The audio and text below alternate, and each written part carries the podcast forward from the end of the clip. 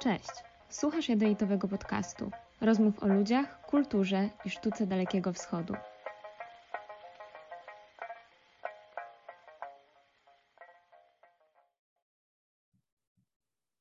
Witam wszystkich bardzo serdecznie w piątym już odcinku Jadejtowego podcastu. Dzisiaj moją gościnią jest Katarzyna Michalewicz, doktorantka historii oraz wykładowczyni na sinologii i koranistyce Instytutu Studiów Śródziemnomorskich, Klasycznych i Orientalnych Uniwersytetu Wrocławskiego, autorka książki Sekrety żony mandaryna oraz członkini sekcji azjatyckiej Polskiego Towarzystwa Ludoznawczego. Bardzo serdecznie dziękuję za przyjęcie zaproszenia. Ja również bardzo serdecznie dziękuję za zaproszenie do tak ciekawego e, udziału i bardzo cieszę się, bo jestem wielką fanką jadejtowego podcastu. To dla mnie naprawdę duże wyróżnienie. Ja też się bardzo cieszę. Dzisiaj porozmawiamy e, sobie o Japonkach, o społeczeństwie japońskim w polskiej prasie dwudziestolecia międzywojennego. Nie będę ukrywać, że nie jest to tak popularny temat, dlatego ta propozycja tego właśnie e, tematu była dla mnie, była dla mnie niezwykle interesująca. Przejdziemy sobie może do pierwszego pytania. Czy może Pani podać tytuły gazet dwudziestolecia międzywojennego, w których opisywano Japonki? Oczywiście, tutaj temat był bardzo szeroko omawiany. Myślę, że wymienię tylko kilka najważniejszych z nich, bo tak to byśmy tutaj siedzieli do wieczora. To przede wszystkim to będzie e, czasopismo AS. To było takie ilustrowane czasopismo, które też poruszało tematykę również e, geograficzną, ale też miało taki charakter sensacyjny. E, również często na ten temat wspominał podróżniczo-geograficzny na szerokim świecie, a także wydawane w Lwowie krajoznawczy bliska jest daleka. Również na temat życia, sytuacji y, mieszkanek kraju kwitnącej wiśni wielokrotnie wypowiadało się czasopismo kobiece Bluszcz. To jest jedno właśnie z najważniejszych czasopis o tematyce kobiecej. Ono było też skierowane przede wszystkim do kobiet wyższych sfer, też do kobiet bardzo dobrze wyedukowanych ale nie tylko te czasopisma. Wielokrotnie na ten temat wypowiadało się czasopismo Żołnierz Polski oraz religijno-społeczny y, Przegląd Katolicki, a nawet niektóre informacje pojawiały się w Narodowo-Katolickim Zjednoczeniu. Temat Chin i Japonii był bardzo e, szeroko omawiany w polskiej prasie międzywojennej. Myślę, że wynikało to z tego, że Y, zarówno Chiny, jak i Japonia to były takie kraje, które fascynowały swoją tajemniczą oczywiście z punktu widzenia Europejczyka, prawda? Często ta prasa miała za zadanie, sobie stawiała za, za zadanie, żeby przybliżyć historię i losy i mieszkańców obu krajów, a także aby walczyć z różnymi stereotypami, chociaż nie zawsze to się udawało.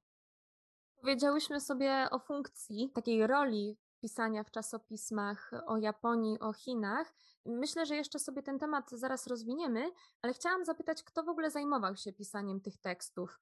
Czy byli to badacze znający Japonię z własnego doświadczenia, czy po prostu osoby zainteresowane tematem? Jak przebiegał proces przygotowywania takich tekstów? Kto je, kto je sprawdzał?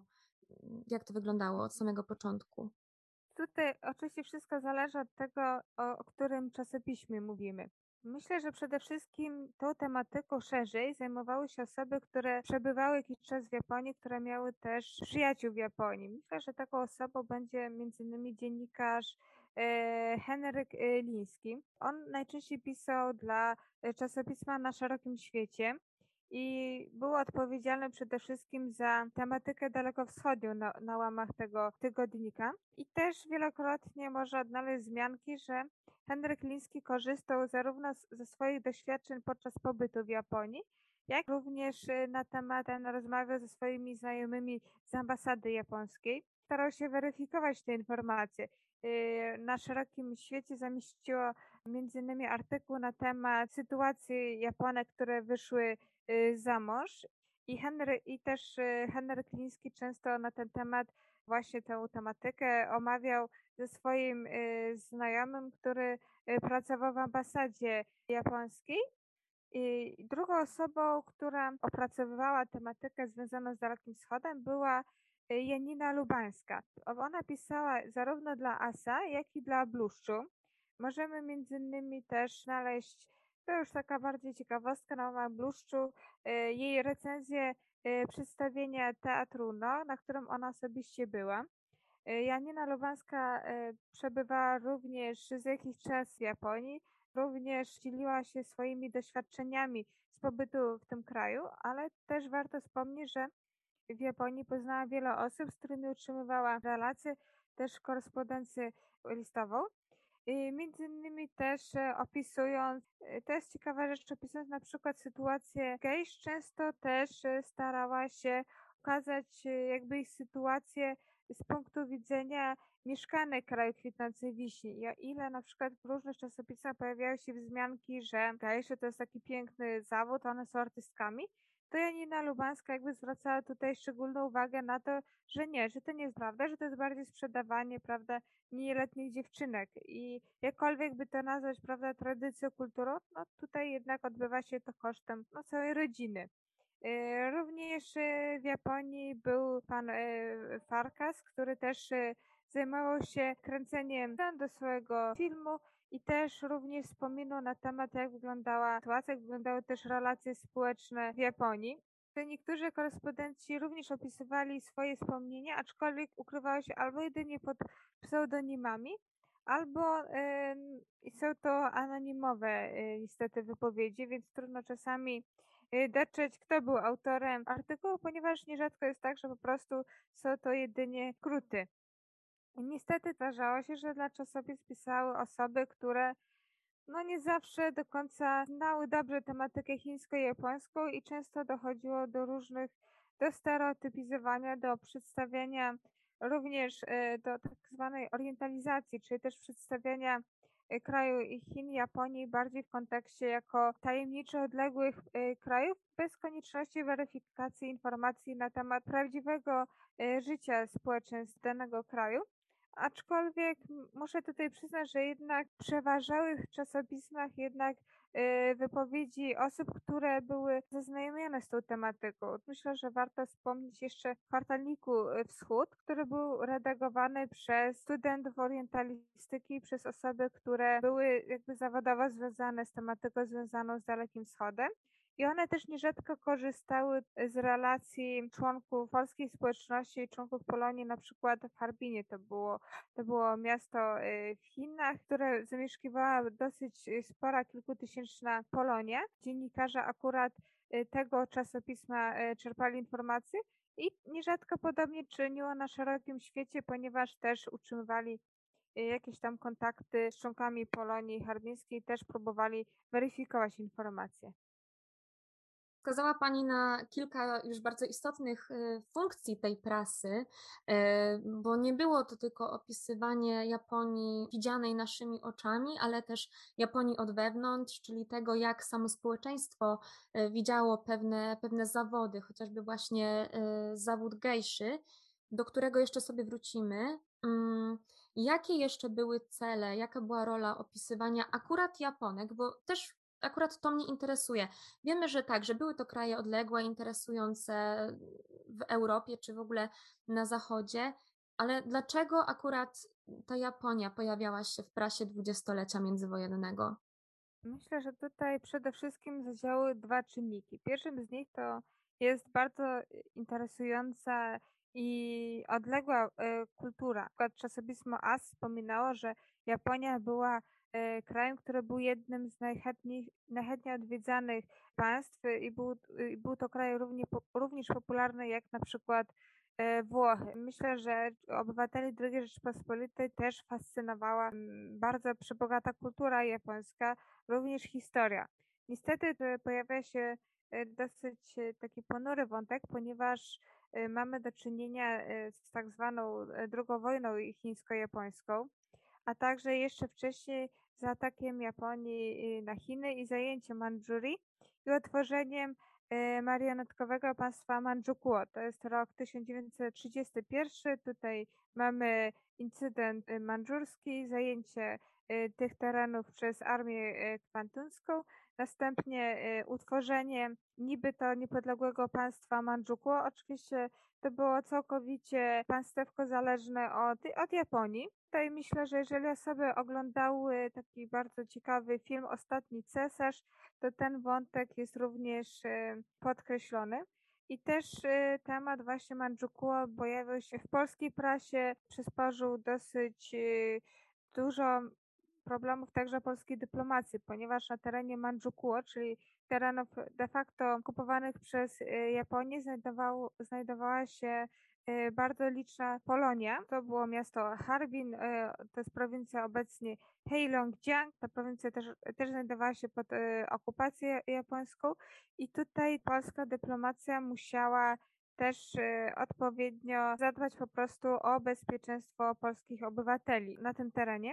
Sama wojna, prawda, sam konflikt dalekowschodni był również bardzo szeroko omawiany na łamach polskiej prasy międzywojennej tutaj też zastanawiano się, jak w ogóle ten konflikt y, wpłynie na sytuację w Europie, na sytuację y, na świecie. Nierzadko też y, sam konflikt był omawiany również z punktu widzenia polskiej sceny politycznej. I taka też myślę, że ciekawostka, że wielokrotnie każde czasopismo wspominało, że tylko ono jakby zajmuje się dokładnym omówieniem tej tematyki, a inne czasopisma już za bardzo E, zbyt mało się zajmują tymi e, kwestiami.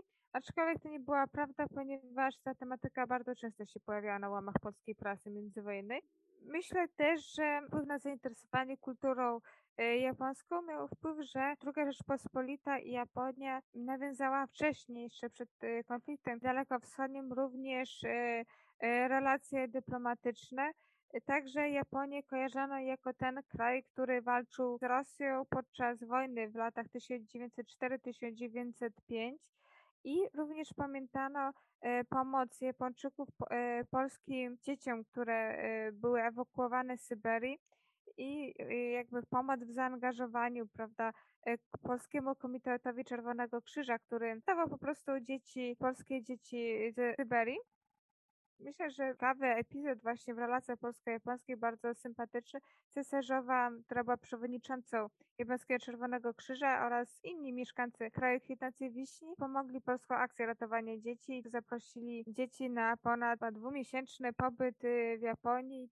Ta historia również mogła wpłynąć właśnie na zainteresowanie obywateli II Rzeczypospolitej i Japonii, prawda, krajem kwitnącej wiśni.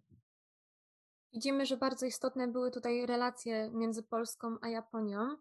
Y, przejdźmy do głównego tematu naszej dzisiejszej rozmowy, czyli do kobiet. Jakie aspekty znajdowały się w głównym kręgu zainteresowań Polaków opisujących społeczeństwo kobiet właśnie w Japonii? Myślę, że przede wszystkim wyłaniają się trzy tematy. Y, Japonki przedstawiano albo opisywano je jako żony, Zastanawiano się nad tym, jak one radziły sobie w małżeństwie. Drugą tematyką związaną z sytuacją Japonek była instytucja geiszy. To też na ten temat czasopisma wielokrotnie zastanawiały się, pod, pochylały się nad tym tematem oraz wielokrotnie też czasopisma poruszały tematykę związaną z emancypacją kobiet. Myślę, że najpierw możemy troszeczkę też zastanowić się, jak opisywano Japonki ponieważ nie tylko zwracano na ich rolę w społeczeństwie, ale tak, także przedstawiano je jako między innymi jako efemeryczne, piękne kobiety. I nierzadko właśnie e, podkreślano, że cechuje je nieprzeciętna uroda.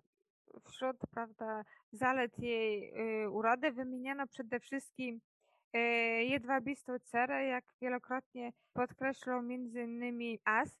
Europejki mogły im zazdrościć, prawda, tej nieprzeciętnej urody. Zwracano uwagę na to, że były one dosyć niskiego wzroku, że były bardzo czasami efemeryczne wręcz.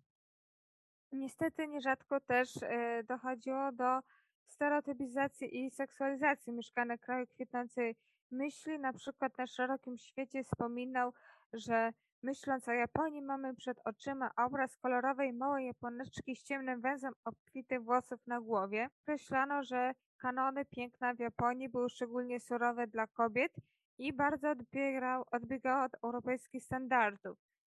niestety pojawiały się takie artykuły, e, jak na przykład w Żołnierzu Polskim, który zamieścił fotografię ukazującą e, siedem laureatek e, japońskiego konkursu piękności, no i wprost pytał czytelników, to która im się najbardziej podoba. E, Jeśli chodzi o duchowość Japonek, tutaj znacznie ukazywano ją w korzystniejszym świetle. Przede wszystkim podkreślono, że były one bardzo uczciwymi y, żonami, bardzo idealnymi żo- żonami i, i czułymi matkami. Często e, czasopisma podkreślały, że były one z uosobienia domatorkami, hodowały tradycji. Ponadto jakby z urodzenia miały mieć e, takie talenty jak pracowitość, oszczędność, umiejętność, ograniczenie wydatków do minimum, e, tak aby nawet najbiedniejsza rodzina mogła e, korzystać ze wszystkich dobrodziejstw. Ponadto miały być wyjątkowo e, gospodarne, zręczne, też cechowała je wyjątkowo schludność i praktyczność i oczywiście też podkreślano, że miały wielki talent do wychowywania dzieci. Czasopisma też e, zaznaczały, że w Japonii nadal istniał bardzo ścisły podział, mocno patriarchalny, gdzie e, zarobkowaniem zajmował się mężczyzna, a wszystkimi pracami w domu, obowiązkami to tylko e, było, była to domena kobiet. Pojawiały się też jednak opinie o jakby takiej podwójnej duchowości Japonek. Tutaj oczywiście na ten temat najwięcej miał do powiedzenia AS, tylko tutaj oczywiście musimy zapamiętać, że to czasopismo było mocno takie sensacyjne i szukało różnych tak, e, informacji na temat krajów, prawda, innych krajów, to często też e, szukało różnych informacji, które mogłyby zaskoczyć czytelnika i nierzadko też e, stereotypizowało. Według nich Japonka e, w domu zachowywała się, prawda, według tradycji, prawda? Bardzo dla niej kluczowe były japońskie zwyczaje. I do, czasopismo dodawało, że aby dobrze poznać mieszkankę kraju kwitnącej wiśni, należy po prostu poznać, y, spotkać się z nią w jej mieszkaniu. No i wśród jej klasycznych takich zajęć wymienił m.in. pisanie odręcznych listów do przyjaciółek, grę na japońskich tradycyjnych instrumentach, układanie kwiatów i zgłębianie zawiłości narodowej e, religii. I nierzadko to echo o, też możemy zobaczyć również e, e, w różnych takich opowiastkach, e, historyjkach, które się ukazywały na łamach różnych czasopism. Na przykład na szerokim świecie pojawiło się takie, takie opowiadanie o młodej tancerce Yoshiko Ten. Tutaj główna bohaterka jest ukazana jako młoda, troszeczkę naiwna, taka bardzo dziewczęca, nawet dziecięca postać, prawda, bohaterka, która zostaje niesłusznie oskarżona o szpiegostwo na rzecz amerykańskiego wywiadu. Nawiązuje romans z szefem japońskiego wywiadu generałem. Jednak tutaj nie jest ona postacią femme fatale, tylko taką sz- szczerze oddaną dziewczyną, która nie zna realiów politycznych. I ona nawet w, te, w myśl tej opowieści, nawet w chwili śmierci, kiedy zostaje skazana na śmierć, ponieważ jest oskarżona o zdradę, oczywiście jest niewinna, to bardziej niż swoim losem martwi się tym, że kochany nie uwierzył, że ona jest y, niewinna. Natomiast humorystce Astra mocno stereotypizowała Japonki, które miały być albo gospodyniami domowymi, wychowywały dzieci na żołnierzy, albo gejszami, które zakochiwały się w angielskich oficerach.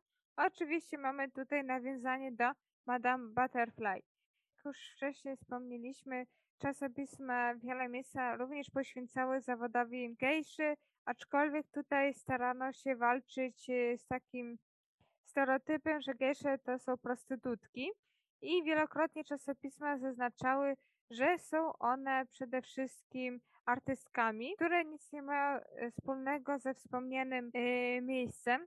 Również zaznaczono, że były one jednymi z najlepiej wykształconych kobiet e, w Japonii i jakby swojej sztuki, prawda, e, swojego zawodu uczyły się od najdawniejszych czasów. Czasopisma oczywiście podkreślały, że oczywiście prostytutki no, również pracowały w Japonii, też je- jakkolwiek tutaj nie były to na pewno gejsze.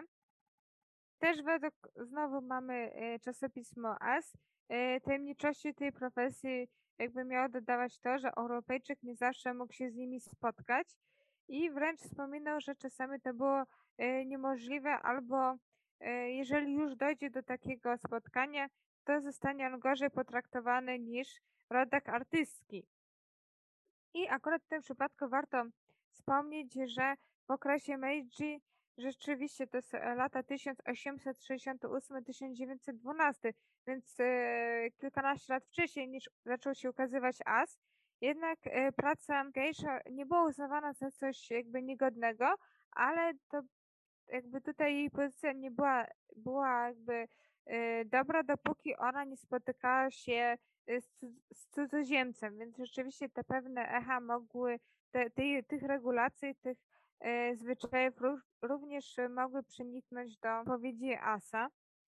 Myślę, że warto wspomnieć e, również, że takim trzecim obrazem był Japonki jako aktywnie działające kobiety zarówno na polu politycznym, jak i zawodowym, które również pragną walczyć e, z, z nierównymi prawami, z nierównym e, traktowaniem.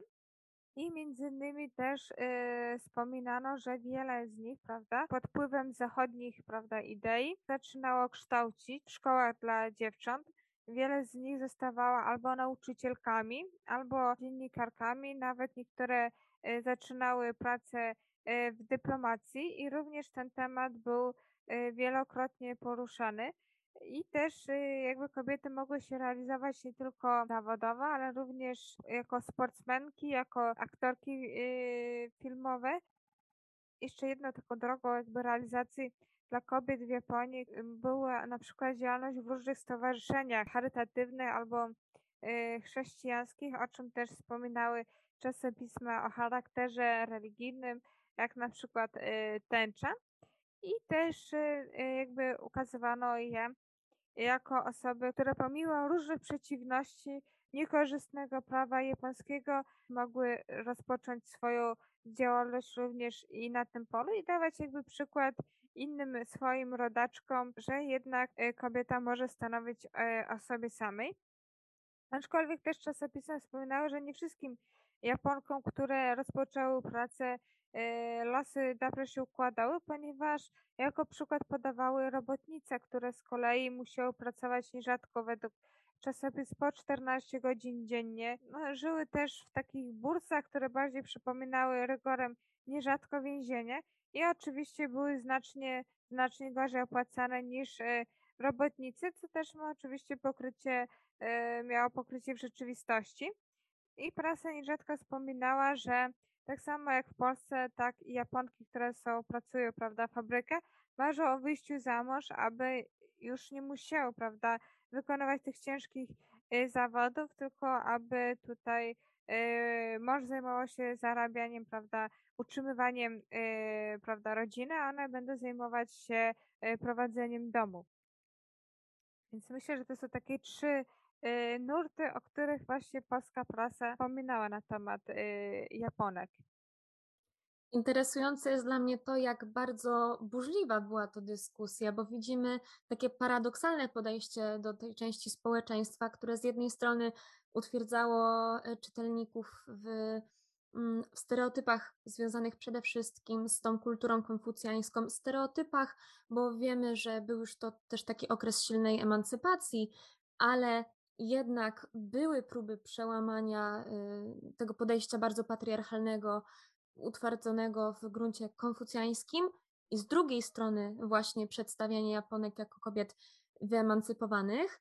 Powiedziałyśmy sobie też o kontraście między tym europejskim a japońskim kanonem piękna, y, co też jest niezwykle interesujące, bo y, widzimy, że to nie tylko kobiety świata wschodniego interesują się wzorcami zachodnimi, ale działało to też w drugą stronę, gdzie te Europejki zachwycały się urodą y, chociażby Japonek.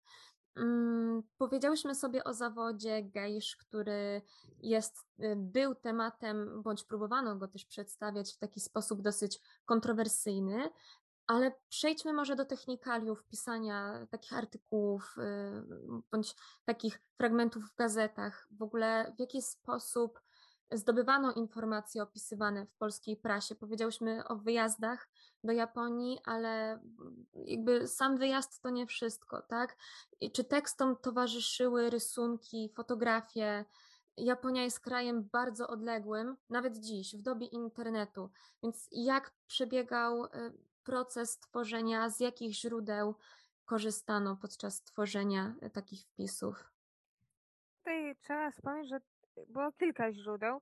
Myślę, że przede wszystkim yy, my sobie wyobrażamy, prawda, dzisiaj mamy czas internetu, yy, że informacje idą bardzo szybko. Jeżeli chodzi o polską prasę przedwojenną, no zrobiłam takie wyliczenia, ponieważ niektóre informacje na temat różnych wydarzeń ukazywały się najczęściej dwa tygodnie po tych wydarzeniach.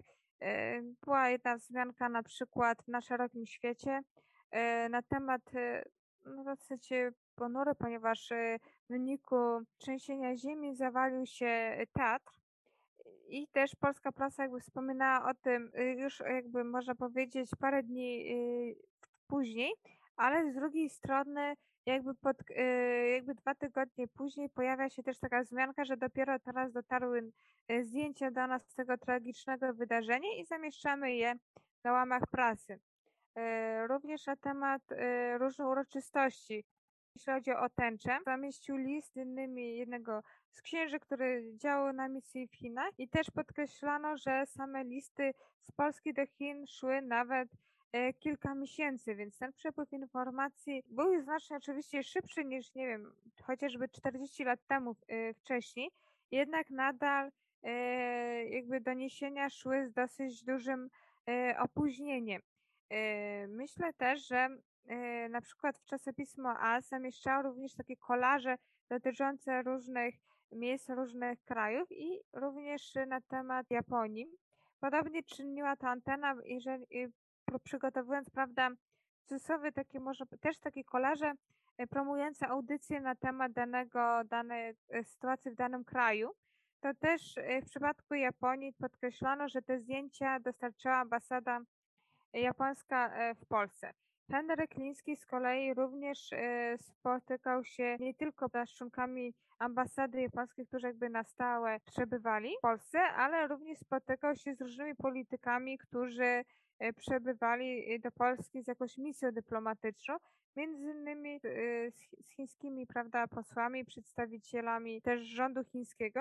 Henryk Kliński również nawiązywał z nimi kontakty, przeprowadzał wywiady pewnego, e, w pewnym czasopiśmie na szerokim świecie ukazały się nawet takie obok siebie dwa wywiady, w którym e, poseł chiński i e, członek ambasady japońskiej wypowiadali się na temat sytuacji na Dalekim Wschodzie, na temat działań zbrojnych. Ale nie tylko. Polskie czasopisma też korzystały z usług mieszkańców państwa środka albo kraju kwitancji wiśni, ponieważ na przykład w czasopiśmie Kwartalników Wschód, który był prowadzony przez osoby, które specjalizowały się w tematyce też i bliskowschodniej, i dalekowschodniej. E, pojawiły się na przykład wywiady, jeden z nich był wywiad z panem Ryoczu Umedo, a drugi niestety niewymienionym z nazwiska też młodym działaczem Kuomitangu oraz e, studentem e, Chińczykiem. I też zamieszczono bardzo takie szerokie, prawda, obszerne wywiady na temat ówczesnej sytuacji w państwie e, środka, też na Dalekim e, Wschodzie. Również z pomocą przychodzili czasopismom e, niekoniecznie dziennikarze, ale osoby, które nawiązywały kontakty z mieszkańcami Dalekiego Wschodu, między innymi z daleka i z bliska zamieścił relację Józefa Scherera, który był esperantystą i który przebywał jakiś czas w Japonii, ponieważ tam prowadził wykłady na temat języka Esperanto, który był bardzo popularny e, wtedy. No i też e, e, ten uczony właśnie wspomina o różnych, no dosyć zabawnych sytuacjach, z którymi się spotkał, też o różnych zwyczajach japońskich no i taką jedną, można powiedzieć, taką gafą było to, że był raz w gościnie, prawda, u, swo, u swojego japo, y, japońskiego znajomego, który też starał się jak naj, najlepiej ugościć swojego znajomego. No i też y, w jego pokoju, prawda, do jego, prawda, komnaty przybyła córka gospodarza. No i tutaj też on starał się jakoś tak grzecznie wyprosić, ponieważ chciał już no, pójść spać, a ta dziewczyna dosyć y, nie- do końca zrozumiała o co chodzi, ponieważ jak się okazało, w tym domu panował taki zwyczaj, że po prostu córka gospodarza całą noc, prawda, czuła przy drzwiach y, y, gościa, żeby jeżeli zajdzie jakaś taka potrzeba, to żeby jakoś udzielić pomocy i że to była jakby taką formą gościnności. I tutaj rzeczywiście Józef Scherer też tak uznał tę sytuację za dosyć taką kłopotliwą, prawda? Też inna sytuacja, prawda, e, jak wspominał, że też był bardzo często zapraszany na różne e, spotkania. No i też e, musiał codziennie wypijać kilkadziesiąt czarek herbaty i owszem, pomimo tego, że napój ba- bardzo smakował i był wielkim zwolennikiem chińs- chińskiej, japońskiej herbaty, to jednak już czasami no, czuł, że już troszeczkę za, za dużo już wypił i już nie, nie, da, nie, nie da rady więcej, ale z drugiej strony bał się, że w ten sposób też urazi, prawda, wyjątkowo gościnnych gospodarzy. Inna historia była taka, że e, on też e, jakby też podróżował po, może nie po całej Japonii, ale po, po regionie i też gościł nie tylko w kilku domach. Jak jedni do gospodarze dowiedzieli się, jaka jest ich, jego ulubiona potrawa, to szybko dali znać swoim sąsiadom, którzy mieli też gościć pana Józefa Scherera, aby też przygotować dla niego taką samą potrawę i, to było też takie dosyć s- sympatyczne, aczkolwiek troszeczkę Józef Scherer żałował, że przez to może nie pozna innych też japońskich potraw, prawda? Że tylko będzie jadł ciągle e, to samo. Też między innymi do czasopism z daleka i z bliska napisał również student, który przez wiele lat również korespondował ze swoimi rówieśnikami w Japonii i też e, między innymi opisywał swoje spotkania z nimi, ponieważ też e, udało mu się dwukrotnie wyjechać do Japonii. Również na temat e, trzęsienia w Japonii w 1923 roku ukazał się również artykuł. To było w czasopiśmie Na Szerokim e, Świecie. Ukazał się e, chyba 10 lat później po tych wydarzeniach. I też e, były to wspomnienia e, jednego z podróżników, który akurat w tym samym czasie przebywał w Japonii, no i on podzielił się jakby ze swoimi przeżyciami. No też niejednokrotnie prasa wspominała, też ubolewała, że czasami na temat w ogóle Chin i Japonii pojawiają się różne fantastyczne teorie. Narzekano, że nie, nie wszyscy dziennikarze na przykład dobrze znają kulturę danych krajów, że czasami troszeczkę sami e, wymyślają i romantyzują. I z drugiej strony też podkreślano, że dobry dziennikarz powinien znać e, język danego kraju, w którym przeprowadza wywiady, w którym przebywa jako korespondent, więc też jakby na to zwracano uwagę, aczkolwiek podkreślono, że język japoński do najłatwiejszych nie należy, aczkolwiek temat właśnie języka japońskiego też był szeroko omawiany. Jest duża zasługa pani Felicji Sztentingowej, bo ona też była jedną z korespondentek, pisała też i dla ASA, i z, z daleka, i z bliska. I ona z kolei też wielokrotnie e, przebywała w Japonii, opisywała też japoński teatr oraz również wspominała na temat języka japońskiego i też wyjaśniała, że tylko jakby z pozoru może wydawać się on trudny. Starała się przybliżyć sposoby jego, aby dobrze się nauczyć tego, tego języka. No i oczywiście także podkreślała, że język chiński i język japoński zupełnie od siebie się różnią i z daleka z bliska, prawda? Zamieścił nawet taki artykuł porównawczy. Więc tutaj myślę, że właśnie warto przede wszystkim podkreślić, że wiedza, prawda, dziennikarzy na ta, temat Dalekiego Wschodu była w dużej mierze bardzo e, szeroka i też zrobili oni bardzo dużą kwerendę, jeśli chodzi o daną tematykę.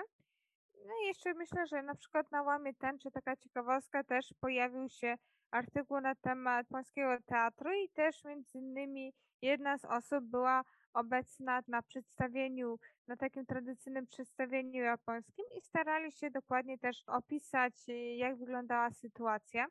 Na temat Henryk Liński między innymi przeprowadził wywiad y, z Takarazuku, z członkiniami takiej grupy teatralnej Takarazuke i też jakby to były informacje na temat tego teatru, na temat tego widowiska oczywiście z pierwszej ręki, ponieważ na ten temat wypowiadały się dziewczęta, które po prostu zawodowo działały na tym polu, były same e, artystkami, aktorkami, tancerkami. Tak, No bo i tutaj Takarazuka to jest teatr kobiety, tak? To sobie tak, tak, tak, Mhm. ta- tak, tak. Tylko kobiety brały, brały udział w tych przedstawieniach. Tak, tak. Mhm. Właśnie artykuł e, na temat Takarazuki ukazał się i na szerokim świecie oraz e, na łamach ASU. I też warto wspomnieć, że oczywiście dziennikarze, którzy opisywali ten teatr, sami byli na tym przedstawieniu i też korzystali z relacji, prawda, e, osób, które działał, działały w tym przedsięwzięciu. Tutaj myślę, że to jest warto po prostu podkreślić, że to nie było takie wymyślanie, prawda, czy jakieś kopiowanie z innych czasopism. Oczywiście też korzystano e, również e, z czasopism, które były wydawane w innych, prawda, krajach też, ale oczywiście wtedy podkreślano, że informacje zaczerpnięto z artykułu w jakiejś tam innej prasie, która nie wiem, okazywała się albo w Stanach Zjednoczonych, albo w Niemczech, albo na przykład e, w Wielkiej Brytanii. To było zawsze podkreślane. I nierzadko e, niektórych czasopismach poka- zamieszczano na przykład e, informacje prasy polonijnej, która ukazywała się między innymi w Harbinie, jak już pamiętamy, działała tam spora Polonia harbińska. No i na przykład na szerokim świecie, taką mogę podać historię, pisał na temat właśnie sytuacji w Szanghaju, między innymi pan Marian Krzyżanowski, który przebywał tam e, jakiś czas i dzielił się swoimi wspomnieniami. No, one były mocno, mocno dramatyczne. To był e, czasopismo zamieściło jego e, list. Na przykład też sytuacji w Mandżurii, zwyczajów chińskich, pisał Tadeusz Cholewiński, który działał w Harbinie, później też w Szanghaju i to był ekspert, który odpowiadał się na dany temat i między innymi on pisał dla tęczy. Warto podkreślić, że polska prasa korzystała naprawdę z szerokich i, i wspomnień i samych mieszkańców i Chin i Japonii, również z polskiej prasy polonijnej, z wypowiedzi też mieszkańców Chin i Japonii, którzy y, przybywali do, do Polski. No i oczywiście ważną rolę odgrywali y, korespo- korespondenci. Tak, też myślę, że ten zakres tematyczny był bardzo szeroki. A jako ostatnie pytanie, bo wiem, że, że badała Pani i, i, i bada nadal tą prasę dwudziestolecia właśnie w kontekście Japonii. Yy, I chciałabym zapytać o, o, o Pani doświadczenie z tym. Czy opisy w polskiej prasie dwudziestolecia międzywojennego dotyczące Japonii były trafne? Czy w swoich badaniach odnalazła Pani pewne błędy rzeczowe dotyczące tematu, bądź może tą orientalizację, o której wcześniej powiedziałyśmy, pewien y, taki przerysowany obraz Japonii? Tak, tutaj jeżeli chodzi o orientalizację, to tutaj prasa z jednej strony starała się jakby walczyć z takim stereotypem. Na przykład y, na szerokim świecie podkreślał, że stereotyp właśnie idealnej y, Jap- Japonki jako idealnej żony, jako matki wynikał nierzadko z tego, że tutaj z jednej strony jakby ten system nie pokazywał, że kobieta ma ograniczone prawa i też y, jakby podkreślał, że społeczeństwo nierzadko odrzucało kobiety, które jakby no nie chciałyby się spełnić właśnie w tej roli. To mocno podkreślano, prawda, że też ten nierówny e, udział. Z drugiej strony na przykład e, w Bluszczu ukazał się bardzo też obszerny artykuł na temat gejsz i tutaj wprost napisy, napisano, że to nie jest takie romantyzowanie zawodu, e, gejsze to są takie efemeryczne artystki, tylko wprost napisano, że to jest że niektóre właśnie kobiety już jako małe dziewczynki były sprzedawane i że to jest po prostu handel ludźmi. Po prostu to tak nazywano. Na przykład y, pani Ja- Janina Lubińska, która też przebywała y, w Japonii, bardzo mocno protestowała przeciwko takiemu romantycznemu przedstawianiu gejsz, tylko żeby też opisywać dokładnie, jak ta sytuacja wyglądała ze wszystkimi blaskami i, i cieniami. Często właśnie te opisy takie romantyczne, jak się pewnie Państwo domyślają, pojawiały się w tym przypadku, kiedy e, pisały to osoby, które no niekoniecznie przebywały e, w Japonii, w Chinach i najczęściej to były takie mocno, mocno stereotypizujące opisy. Aczkolwiek oczywiście prasa wielokrotnie chciała podkreślić, że to się wszystko zmienia i że tutaj oni chcą ukazać jakoś nową jakość, no ale przy tym też tworzono oczywiście jakieś tam e, nowe stereotypy, nie unikano tego.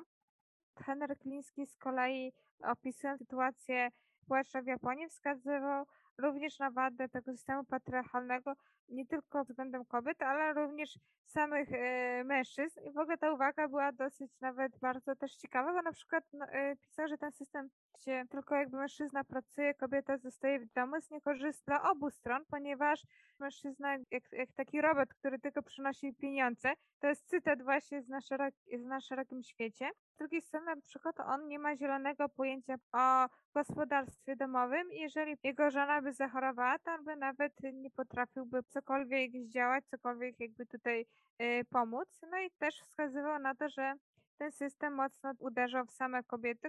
Często były one korzystywane y, y, w małżeństwie, jeżeli na przykład członka bo te, oczywiście podkreślałam, że małżeństwo było aranżowane, trafiła na, męża, który nie był dla niej dobrym partnerem, no to jest często ona zostawała sama ze swoimi problemami, nie mogła liczyć ani na pomoc jakoś tam państwa, ani też jeżeli była uzależniona finansowo, to też jej sytuacja nie była godna pozazdroszczenia, więc tutaj też czasopisma zwracały na to uwagę. I tutaj warto wspomnieć, że szczególnie Blusz też opisując sytuację Japonek, też ubolewał nad tym, że Japonki walczyły prawa wyborcze w okresie XIX wieku, a same jakby zostały później ich pozbawione, zostały im przyznane.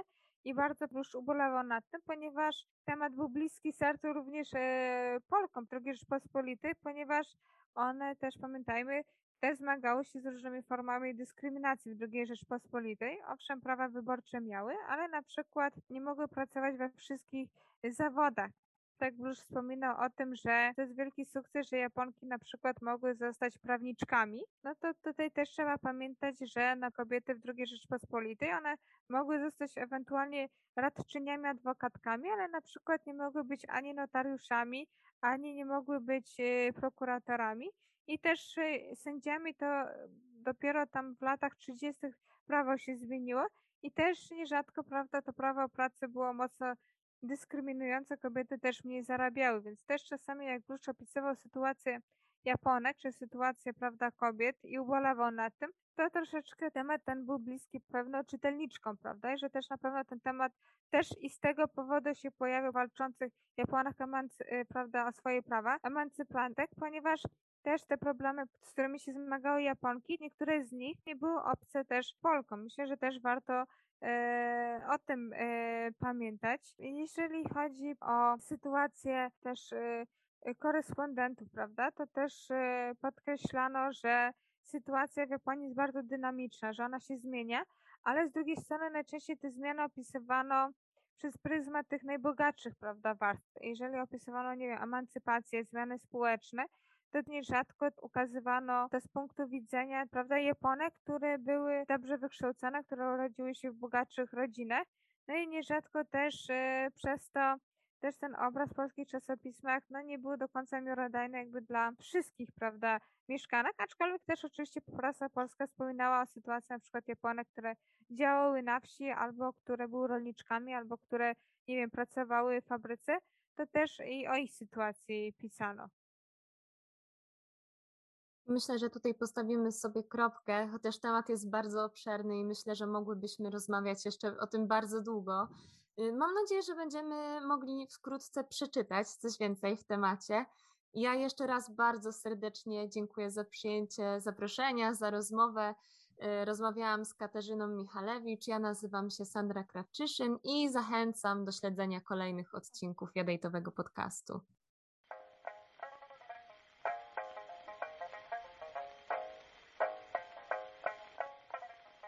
To był Jadejtowy Podcast. Do usłyszenia wkrótce.